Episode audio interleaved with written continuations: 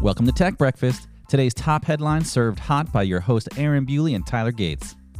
So grab your coffee and let's get into it.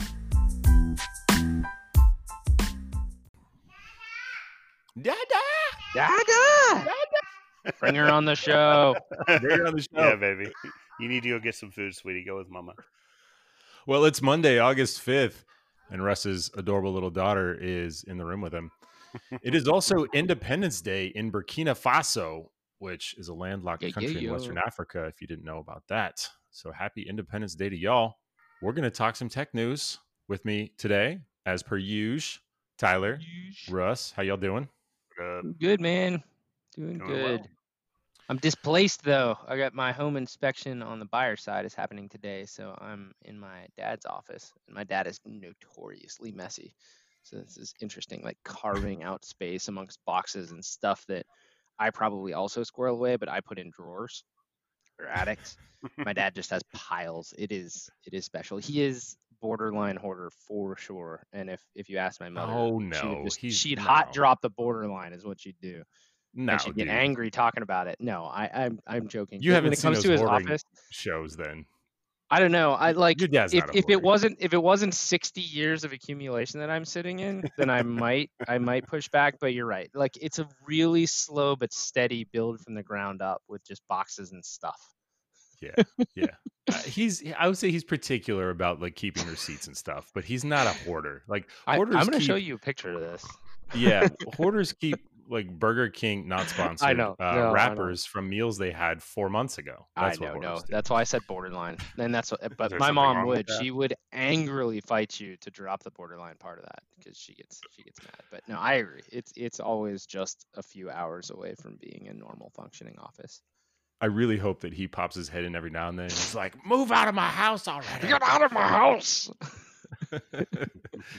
when my parents lived with me for like three months, literally in my basement, I gave them so much uh, crap about that. I was like, "When are y'all gonna grow up and move out of my house?" You know, That, that's was, great. uh, That's great. yeah.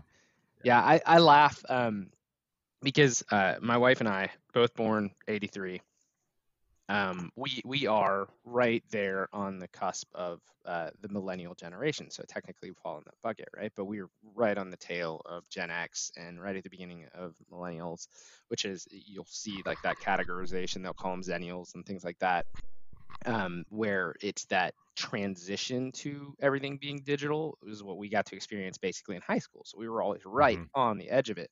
It's like I remember pagers in the middle school experience. Yeah. And by the time late high school wrapped around, like the kids with pagers were the po kids. I didn't even have a pager because that was not. I wanted a pager so bad. When I, I found one. at the grocery store. I found one that worked and like, had its number on the back. for?" And I just Yeah. waited for somebody to do it. it I like 99% certain it was a drug pager because dude. I remember like, that. it it was obvious because it went completely silent like the day i found it there were there were no more texts right or no more no more pages but it worked for like six more months but i was like somebody eventually is going to reach out and i'm going to be like hey got your pager nope. didn't happen right. anyways uh, the if you if you read a lot of the stuff they talk about millennials because they're just I think feel like all news starts with millennials these days when it comes to like what the uh, school debt scenario and and home scenario comes to. And there is a much higher percentage of millennials that end up living with their parents later. Now I think that the youngest millennial now is like in their 30s for sure early 30s so I'm a it- it's kind of a yeah it's kind of absurd to be thinking about um like early 30s people still think I, when they hear it I, I believe a lot of people still think millennial means like fresh out of college which that's probably a decade ago at this Yeah. point like that's It's probably that's Gen because it's just a term for young people. Yeah, at this point absolutely. people. They don't actually look at it from the standpoint of the actual generational Mhm. time frame, which is which is why whenever I because I'll say that all the time, because people will start making some Yeah, comment about cracks about it. millennials, and, and then I'll be like, Sure. "Yeah, that's cool. I'm one of those," and they're like, "No, Right? you're not." And I was like, "Yes, I Yeah. was. Yes, I am. I was Yeah. born in 1987. That is Yes. a millennial." I'm approaching 40, and And yes, I'm a millennial. and it confuses Yeah. people. They're like, it "But does but you're not a brat. I don't not- understand." Know? Anyways, to No, I- finish my very long-winded comment, the, the running joke between my wife and I is that we, I, I would guess, technically fall into the category of lived with parents after college because when we moved uh, both back from Italy for my job, and then when we moved from Fort Worth to uh, Plano, so within the DFW Metroplex, uh, because it was so easy, we just moved all of our family into my parents' guest room. And so for probably four months over the last four to five months over the last three years, we've we've lived with my parents, which cracks me Grow up. up, Tyler. I know, right? Yeah, Grow up. grow up. All right, let's get into some news here. Uh, first thing I wanted to talk about was uh, one that is news, but it's not tech news. Let's get into some tech news. All right, so SpaceX, the Starship prototype, it uh, it took a, a massive uh, hop yesterday, did a 150 meter hop, and um, Britton pointed out to me this morning he was surprised at the number of people that were hating on uh, on Twitter the responses to SpaceX's tweet about it. Really? And I didn't even catch that, but I went in there and looked at it, and people are, are commenting. They're like, "We have too many problems on Earth to be worried about this right Oh. now." And Oh, people man, are like, that's "Oh, it's ugly. It doesn't have a pointy tip like a oh, Get rocket outta here. should. Like, don't you know how to make rockets?" It's like, what are you talking? Like, do you even like? Come on, It doesn't it's a have a Shut prototype. your pointy mouth. Like it's a rocket prototype. By those damn millennials. They're trying, yeah, it's those millennials. They're trying to test a replica, basically just a fuel tank, Oh a single gosh. Raptor engine, and a simulated payload. Can we do a 150 meter hop and then have it have it land? Which I thought was pretty cool. And then there was a view cool. inside where the legs like popped out right at the end. I have again, awesome. and I tweeted this, but I have no idea how those how the camera inside of that Raptor, like right behind the Raptor engine, how does it survive that? That's that's. let's just- I know. find out. I swear, we need we need more people. Forward this podcast to your friends so that we get listeners that know cool stuff and will come talk to us. We kind of Yeah. rely on you for that. I, I should You're, reach out to you're, some old you're colleagues. supposed to know how this stuff works. Ah, Mr. Yeah, I didn't- Jet I didn't Man. work on cameras and jet engine streams. Unfortunately, Yeah. that sounds pretty cool. But anyway, uh, so Elon gave a nice, you know, little speech afterwards. Just you know, Mars is Mars is looking more and more real, which is cool. He gave a um, kind of a compelling, passionate talk about uh, moon bases, which is something Tyler has talked about since middle school. I know for sure, and uh, Definitely. getting people to multi-planetary reality, which is uh, wild to think of, even in I- you know later later in our life, right? Maybe we make a trip to the moon. That's our Yeah. vacation. So That'd be cool. Um, it's, you know, I, it's I funny feel like you I feel like.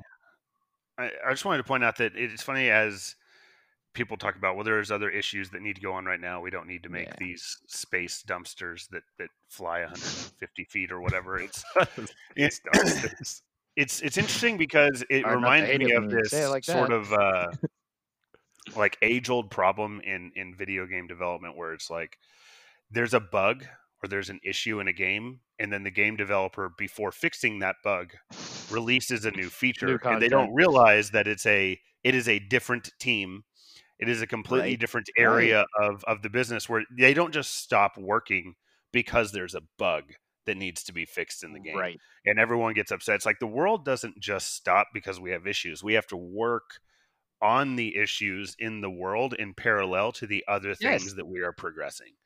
That's just a perspective I feel like a lot of people need to realize is that not everything stops to for for everyone to just focus down on an Well- issue like the world didn't stop spinning. Yeah, and I'm glad you addressed it too, because I wasn't going to let that one lie. I, that that sentiment has been around forever. We said that about you know some of the early space races and things, and and there are, unfortunately, I think the scientific community has to come back and sort of justify in arrears everything that they did because tons of technological advancement comes out of having to produce vehicles like this that are capable of doing certain things on earth or not on earth but getting all of the math and getting all of the engineering right on earth to do elsewhere usually has some excellent you know feedbacks right? So we will get technology out of this eventually and I'm, I'm certain of this but we don't know a lot of it. We don't know what it is yet that will be useful. But even without that i think the pursuit of what SpaceX and companies like SpaceX and of course NASA and other government agencies are doing, the discovery side of that is justification alone. And then coupled on top of that, what you were just saying is true, which is if you create this, uh, you know, environment or or subset of the economy that is dedicated to space exploration, you can't just turn on a dime and make SpaceX and their assets and all of the very amazing and good things they do as an engineering firm and point it at coronavirus and just get a vaccine soon. That's not how that works at all. Right. Like th- those resources don't just get taken off of Project A, Yeah. thrown at Project B, and you get there faster. The the barriers to entry for some of that stuff. Rocket surgeons don't know how to solve for that. Yeah, and it, you don't want a rocket surgeon taking out your spleen either, even though they're a surgeon, obviously. Right. I was also going to comment on the rocket surgeon comment. Yeah. It was a, it was an old graphic from the 90s that I remember and I wanted a t-shirt of it so bad, so but it was it's a it's a surgeon doing like open heart surgery on a rocket. And yeah, it was just kind of funny. being Rocket surgeon. Anyway. rocket surgeon. Man, maybe that we just need to Yeah, change I- I'm in full Back- agreement with Tech you Back guys. this podcast needs to be the rocket surgery point. podcast. Yeah, hundred percent.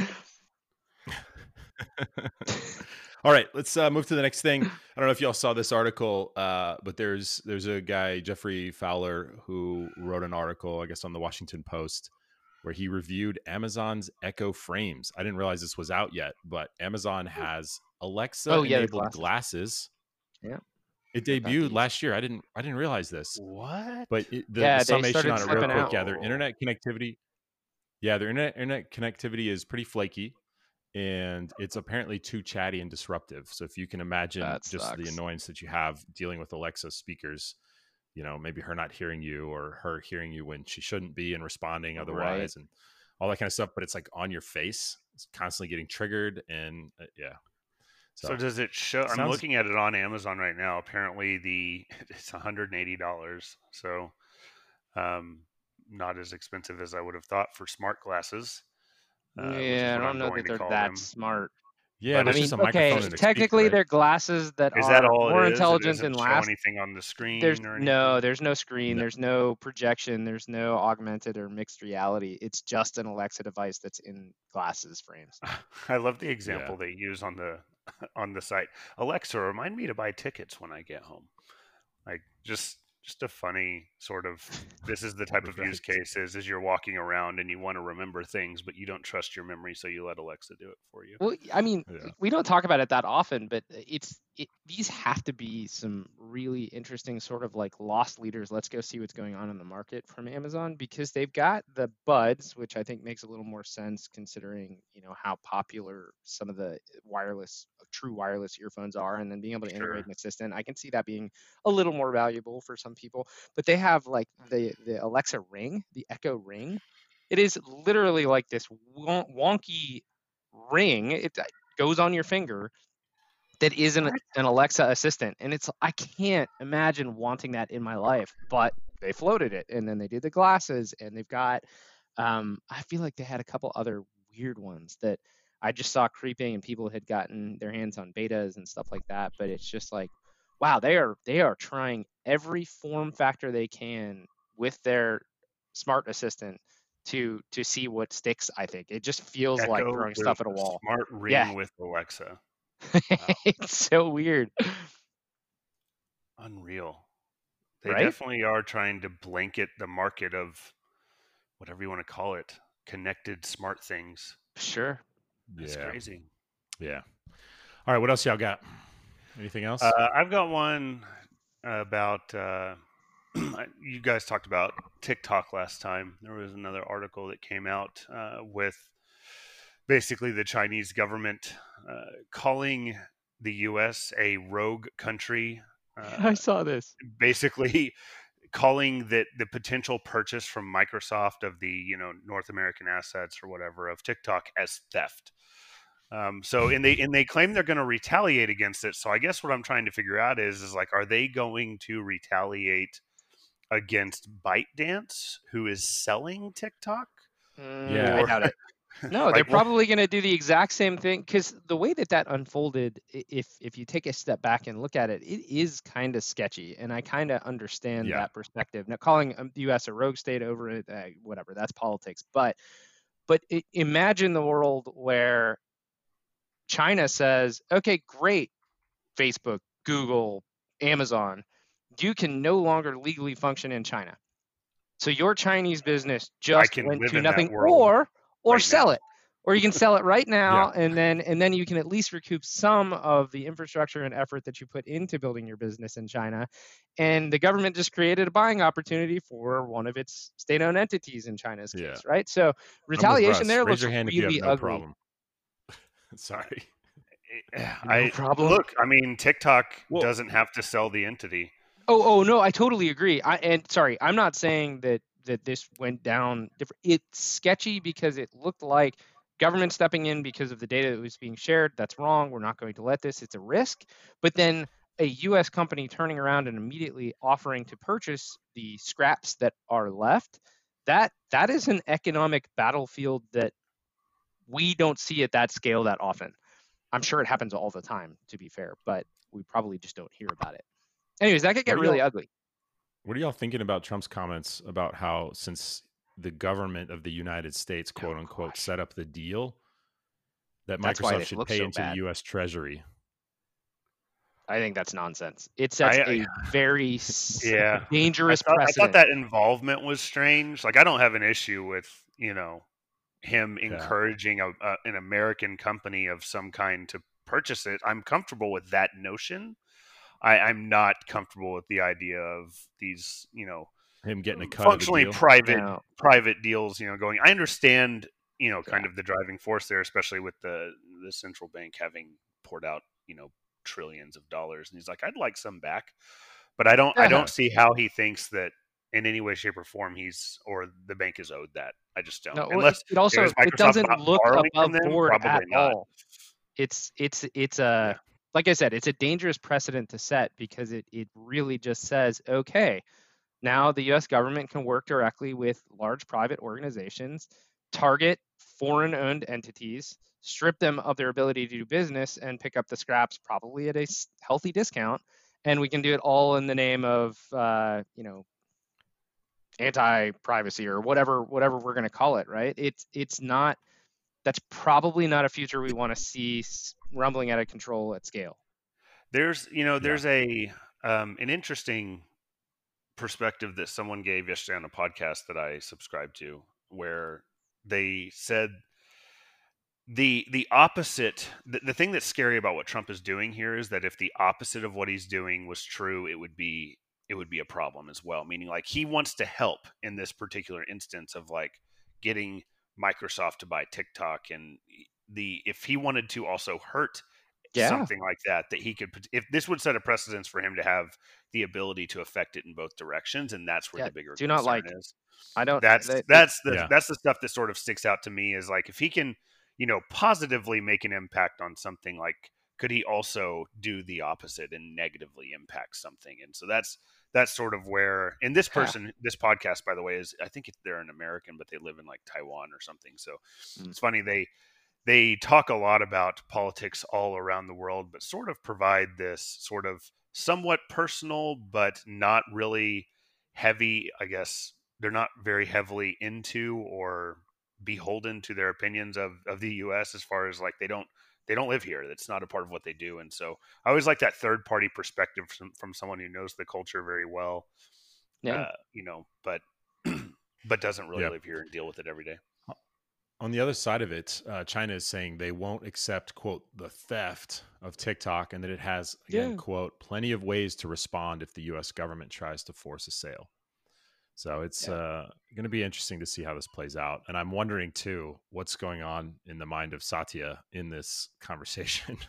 Uh, well that he he's did talk got- to he did talk to trump right. So I'm yeah. sure he has a lot of a lot of thoughts on. I just I don't understand how the U.S. government's forcing a sale. I guess I just don't get that. Like I get that they're gonna they're gonna ban it, you know. So Uh, but Well, I that- think that's- a force that- of that's the sale. It's the That's the the, force of sale. effort to He's either gonna- The value Yep. of the product today far exceeds the value of it tomorrow if it can't operate here. So it's a forced sale because you're not just going to abandon billions. right. I mean, Yeah. or do they want to make so their they're- point? They're, just saying they're abandon going to ban it if they don't sell it. Yeah. Yeah. You know, it's like how much does it Yep. matter to you? Well, and and what's right, interesting about that is that a Chinese company with the Chinese government involved probably doesn't have a say in it personally. I mean, yes, I'm Yeah, sure probably discuss not. it, but at the end of the day, if China wants to make a point of it, China will just make that decision unilaterally.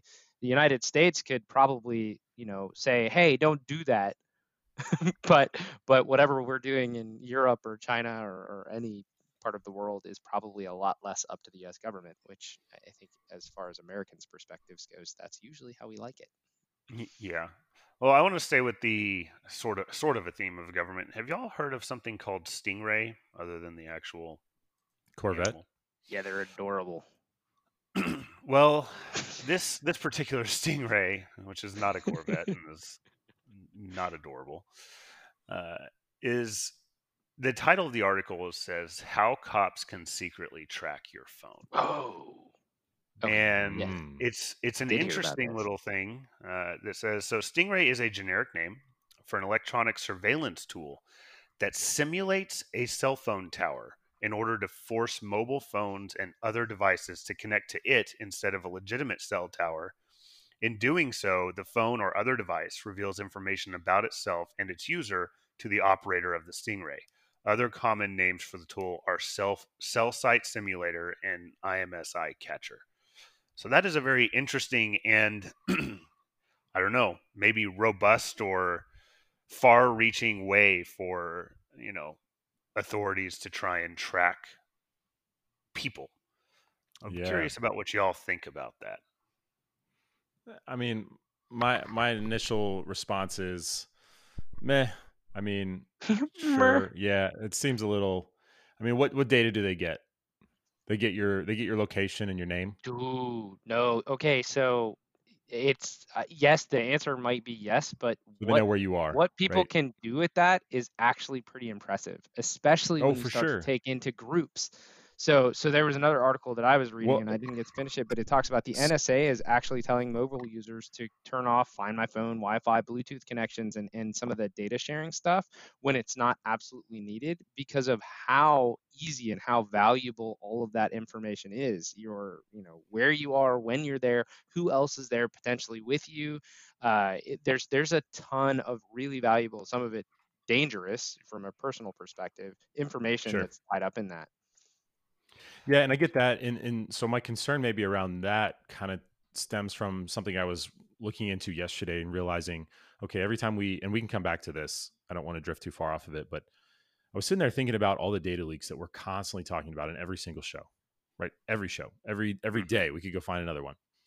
Well, then I'm looking at data analytics, artificial intelligence, machine learning, and how companies are going to use this to differentiate for themselves as businesses to provide more value about the people that they're already collecting data on.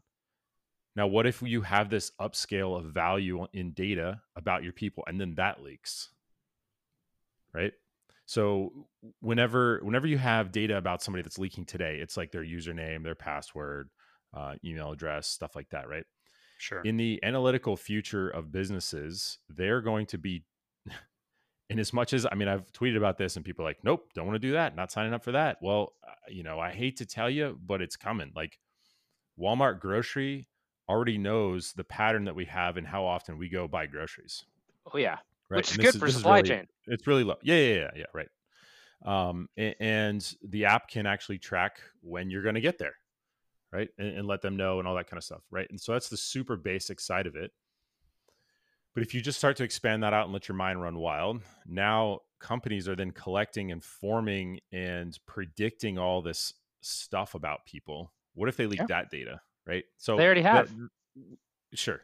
Yeah, yeah. There- No, there have been But big guess that- leaks. LocationSmart that's the- Securus are two of the biggest ones that collect. You know, I'm talking about millions and millions of lines of location data across many, many, many devices, right? And LocationSmart specifically had a leak from a simple web class bug, and and it just bled for probably years uh, Yeah. in, in releasing tons and tons of that data because the value of being able to aggregate that for real legitimate business purposes is very, very real and very high.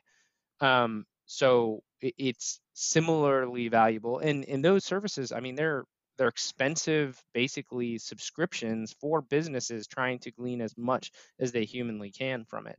But if you have your hands on the raw data, you're not just getting what they bought and when they did it, but you also, you know, you figure out when they're home, when they're not home, when uh, you know, consistently. They always buy groceries on Tuesday, and it takes them 45 minutes away from their house. And their neighbors are also gone because the data Yeah, that I pulled comes from all the local businesses.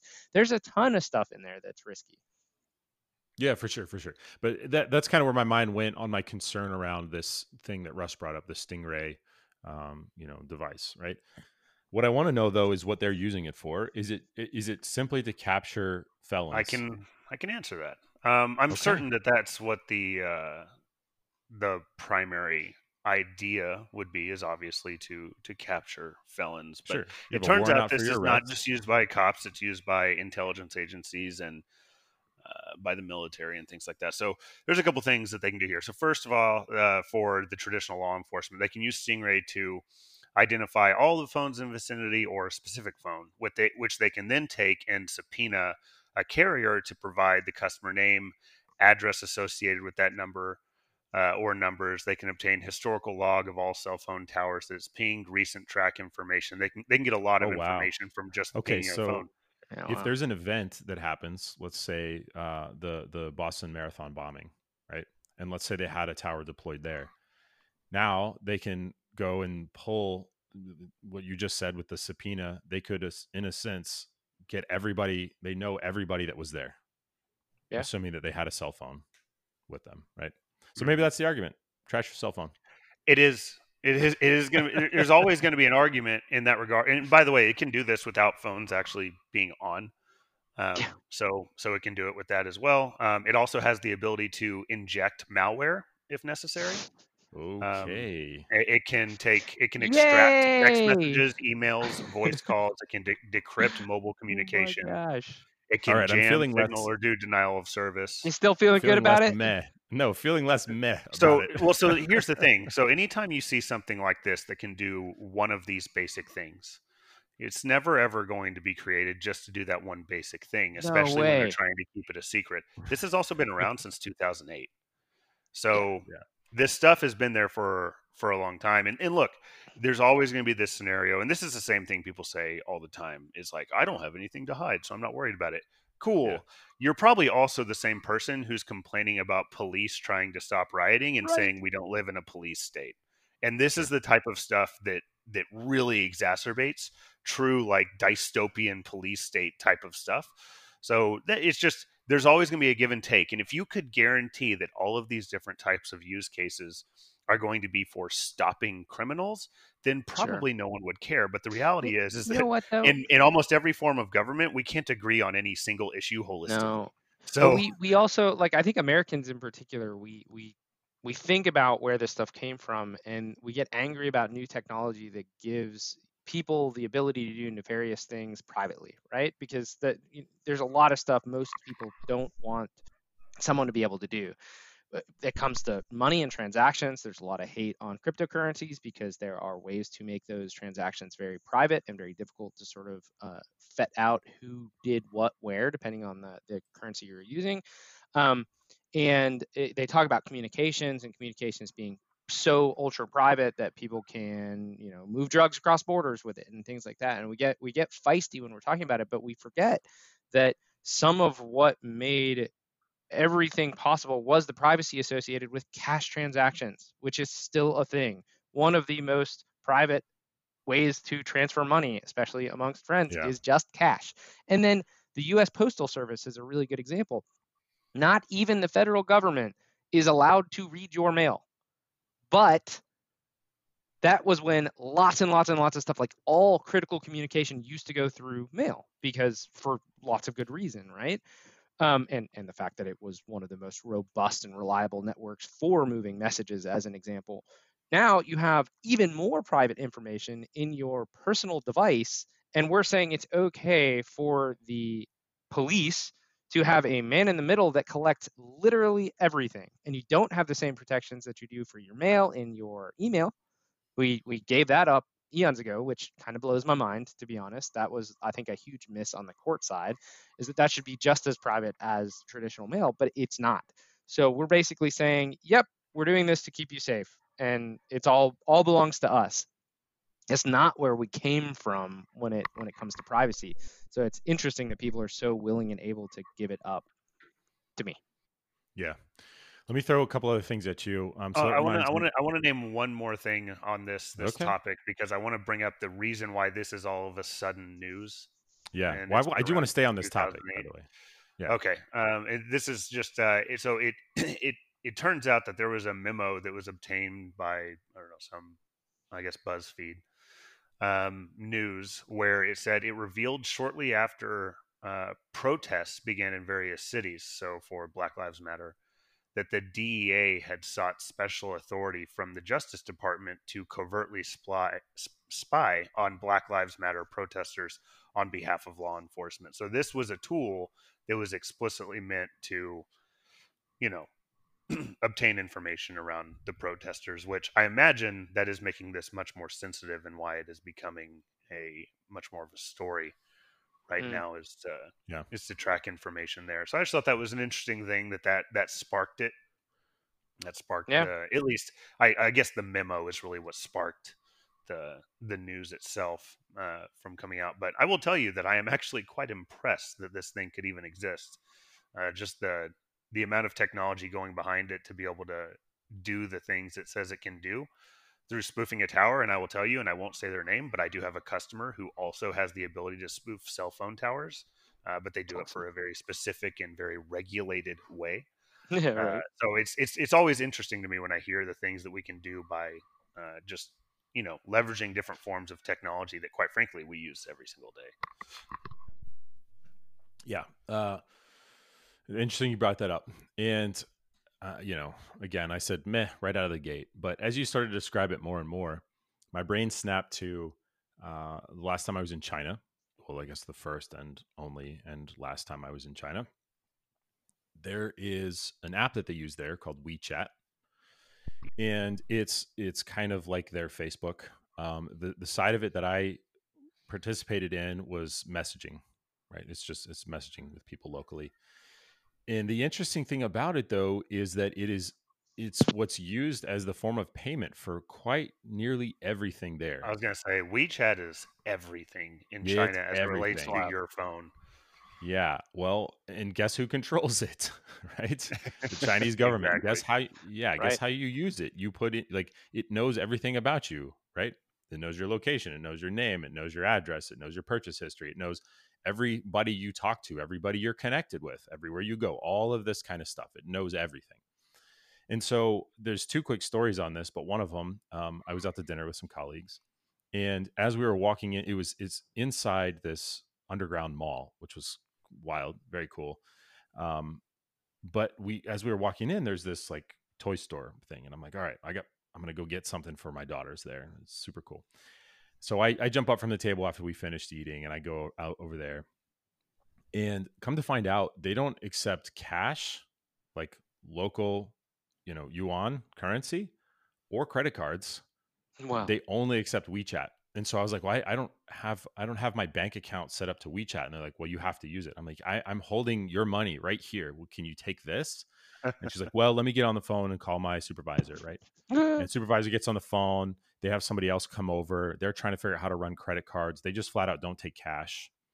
And then somebody else that I was there with had to go and pay for it, and I paid him back in local currency when he paid through through uh, WeChat. They just didn't even know how to do a credit card That's transaction, right?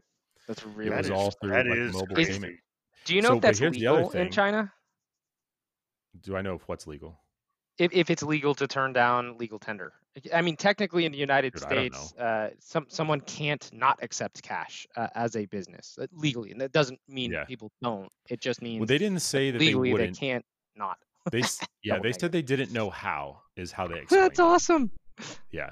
They said they didn't know how. I'm like, well, you're giving me goods and services, and I'm giving you cash, right? Not services, but goods. Anyway, so That's the other awesome. thing, we're just, you know, playing, um, you know, ping pong or whatever the next day um, on a break. We were having some like, there was like a, local Olympics thing. It was kind of fun.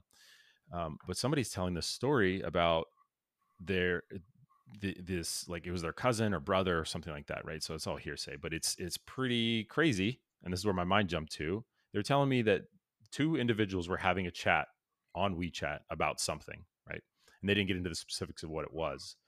An hour later, police show up knocking on their door, asking them about that conversation that they were just having on WeChat. Wow. Yeah. Uh, yeah. so that's Nope. in my mind, that's where that starts to go. Whenever you start talking about this, you know, the Stingray cell site simulators for law enforcement, all that kind of stuff. And maybe I'm, you know, kind of blowing it out of proportion, all that kind of stuff, but it feels a little bit like a slippery slope. It does, especially when you think about like just like the random chats you have with your buddies. You know, we we like to joke all the time on one one chat that we've had for gosh, I don't know, a decade now. It was like, man, if any of us ever run for office, we can't release this chat. You know, it's like a fun joke that we have around, you know, just silly things you say with your friends. But it's like that if you're if someone's just reading a chat, they could take everything out of context. I mean, context between friends is that is hard to ascertain whenever you're a, a you know a third party just sitting there spectating. Yeah. And so that's a that is a very very interesting and scary thing. Uh, well, I guess for the the people of China, but anywhere else that might you know deem the sim- similar type of behavior. Sure. Yep.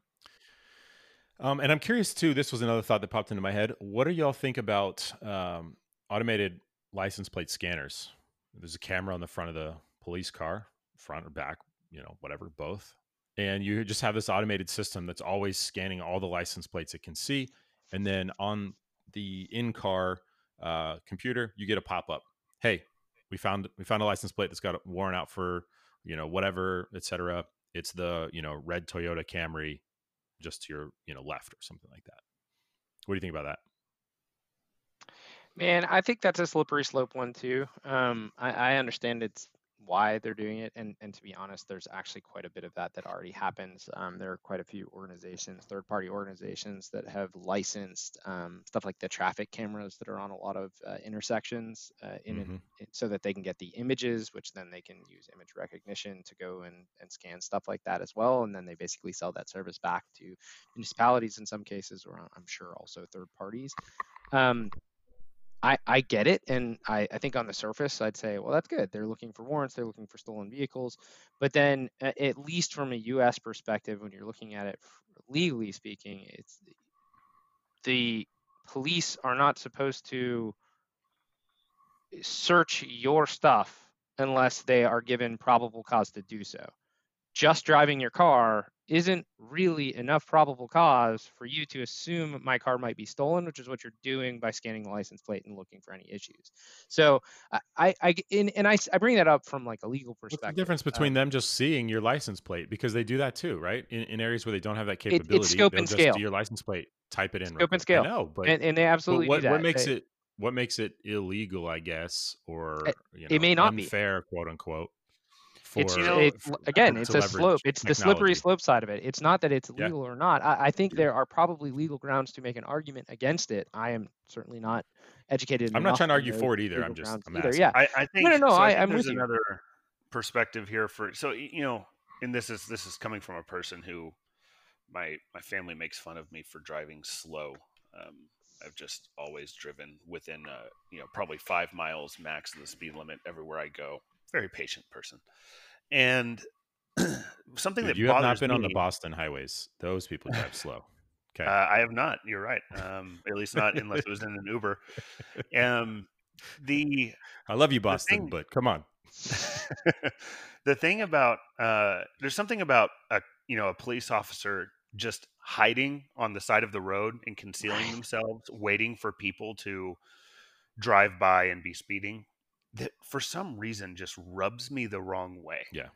Uh, it Yeah. just really bothers me. It feels like it's you know you, you're Dirty. just waiting to pound. Yeah, it's dirty, and and I don't like it. I feel like the the police should be looking if they're out patrolling. In my mind, they should be out patrolling to be potentially finding crimes that need to be stopped, whether that is someone who's speeding or someone who's uh, you know robbing someone or whatever the case may be. And look, I'm not a police officer, so I don't know the ins and outs of everything, but it's just something about you know sitting there and just waiting for your citizens to screw up so you can catch them feels disingenuous to the purpose of being a police officer and so i think for anything that supports a sort of control of a perfect civilization bothers me in that realm. Like I think there's an element of like being a human that's going to involve one day you're going to be 6 miles over the speed limit. You know, or 6 miles an hour over the speed limit. Someday you're going to steal a car and be driving around. You know, like I don't I don't know One- where that limit day you're is. steal a car, You know, Come on, So buddy. bad. Come on. I'm just pointing out What are you like, doing? Oops, I just fell into this car I don't own. there's just an of element of of this like mass sweep of information that I guess avoids the the nature of police work that that I am somewhat uncomfortable with. And I don't know where that line is. Like I guess I am comfortable with the idea of them if someone has stolen a car being able to identify that, but I just don't know what else that leads to and so I just that's where I stand with it. Like I don't want to see in Europe there's a lot of places where they have uh traffic cams that test your that try to catch your speed and if you go 1 mile over the speed limit I hate you get a those. instantly. No, those are and, terrible. This is the slope no, that I don't like. yeah. I don't want I that don't kind of crap there.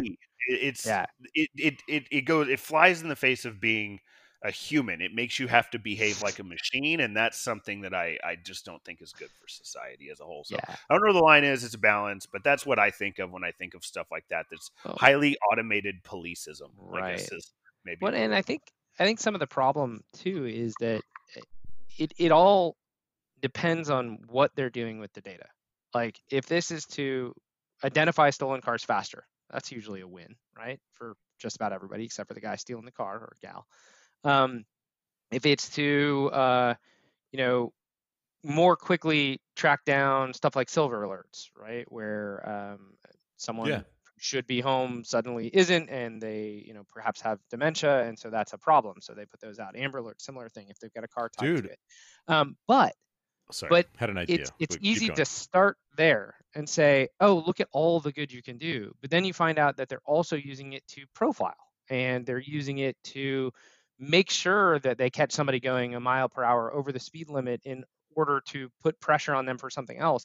It, it, it's that the slippery slope side of this is that it's all good when people are using it for the right things, but the fact that they have that much information and that much power tied up in that capability means that at some point someone will use it for the wrong reasons. And that's what's unfortunate about it is that it's quite simply too much information that can be used for nefarious purposes and therefore maybe isn't worth some of the good that you'd get from it. I think that's probably one of the best arguments against allowing stuff like this to happen. In the hmm. wrong hands, it's very, very dangerous. And you can't assume that it's always going to be in the right hands. So Yeah. Better not yeah. to go down that path. and and who's who's wrong? Whose are the wrong hands? Meaning, like even if you're a public official, it may or may not be the right hands. You know, Absolutely. the human. I, element. think think about and and I, I'm not. it's funny. It's it's fun to think about conspiracy theories and and things like that. But um, imagine a scenario where the local police have been doing this for a very long time, and then there is some horizon for police funding for certain things, and there is an opposition party member that is pushing back against funding the police under those conditions, and it's kind of the platform that they're in.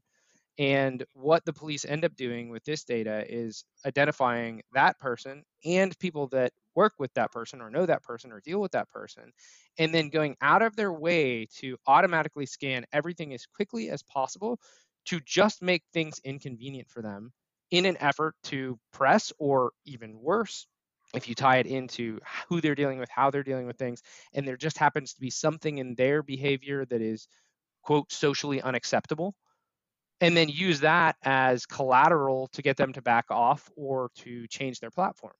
That's not cool. And yet it will probably happen once that data exists because it is useful and it is valuable Hmm. Mhm. we need, yeah, yeah, we need to be talking about this more at the uh in the voting booths and all that kind of fun stuff, right? Yeah. The, Probably the a whole lot of data things we be management, talking about more in the voting Yeah. booths.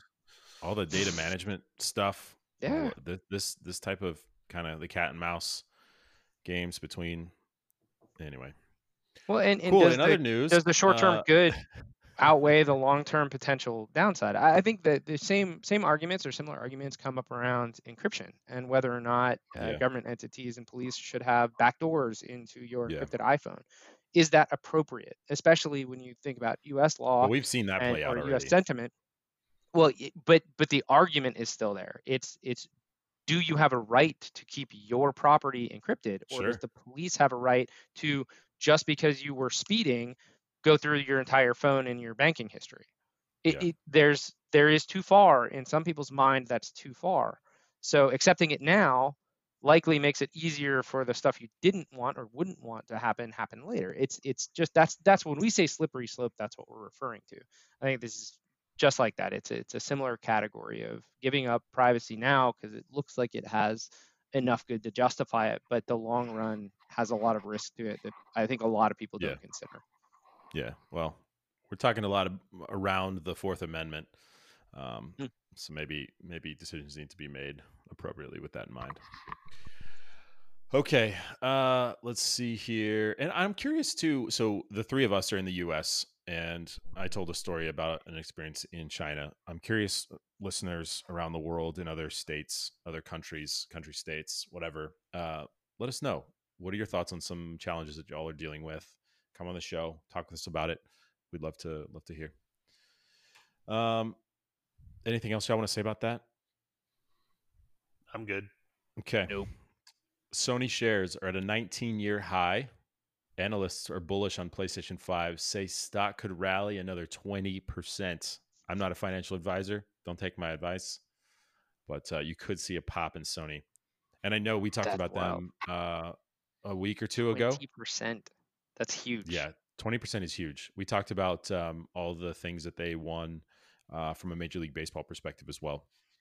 They've got a they got a big uh, big up on their contract and and capabilities to the MLB this year too. So I'm not telling you to buy their stock. I'm not going to go buy it. I probably don't own it, but uh, you know, if somebody saw that headline, I'd want them to read it to me. All right, uh, I, I think we should probably end it there. Yeah. Yeah. I, what what's the big driver though? Before we drop it, what's the big driver for Sony's valuation? Why do we think it's gonna pop more? PlayStation Five. PlayStation 5. PlayStation? Yeah, Yeah. and they know I'm going to buy it, so they're like, "Yeah, we're going to go ahead and." But they move this what up. I guess what is it about the five that's going to be so much more valuable than say the four or the last time they This what, one- what, this why- same one thing more. That's, yeah, It's the one same more, thing. Tyler. It Yeah, goes to 11. It is 25 percent. when you're at 10 and you need that extra bit of juice but is it worth it twenty percent more revenue? I mean, Sony's pretty big too. I mean, there's got to be more in it than that. I think. Or I think realistically, what it is the is market that or the, the PS4, at least of the more powerful consoles, is by far the the number one console in the world. It's not even Hmm. close. It it dominates Xbox. And so with PS5 releasing, um, them also, so there's two different strategies going on in the video game world right now. Xbox is like, hey, let me let's make cross-platform compatibility a thing. You you don't have to buy the new Xbox. A lot of these new games and stuff will work with the old Xbox. Like you can slowly transition. Like Microsoft is taking a very very different approach, is they really kind of just want you to subscribe to their games as a service model that that they're they're deploying, where it'll do cloud streaming, or you can use your local Xbox, or you can use your PC. Like they're making it very convenient to play, which could be a very good strategy for them. Sony, on the other hand, is deploying a very traditional console strategy, a new console that is 10 times more powerful than the last one that has, you know, 15 different exclusives that are coming out and exclusives have always been one of Sony's strong suits, which is why they always sell so well. Yeah. And so I think that they're seeing Microsoft probably won't be pressing too hard on the initial launch of the Xbox, meaning people will buy it because people like me, once again, will just buy it because it's new and we want that thing. But people are going to buy Sony's new thing because it has all this new content that you can only get on the Sony platform. And so they're probably just too, assuming it's going to be a strong seller because of varying factors like that. the PS4 debuted in 2013. It's been seven years since a major, major release like this. It, Yeah, it might have That's even been fall 2012, I thought, because Xbox was 2012. I thought they came out around the same time. Hmm. Actually, I thought Sony came out just before it. Okay, I'm I'm reading in this article on CNBC. they could be well, wrong. CNBC don't know what they're talking but PS4 in 2013. I don't know. Wikipedia might tell me. But yeah, I think that's the that's going to be the run up on that. And they're saying, you know, day one, six million units are going to be sold right out of the gate.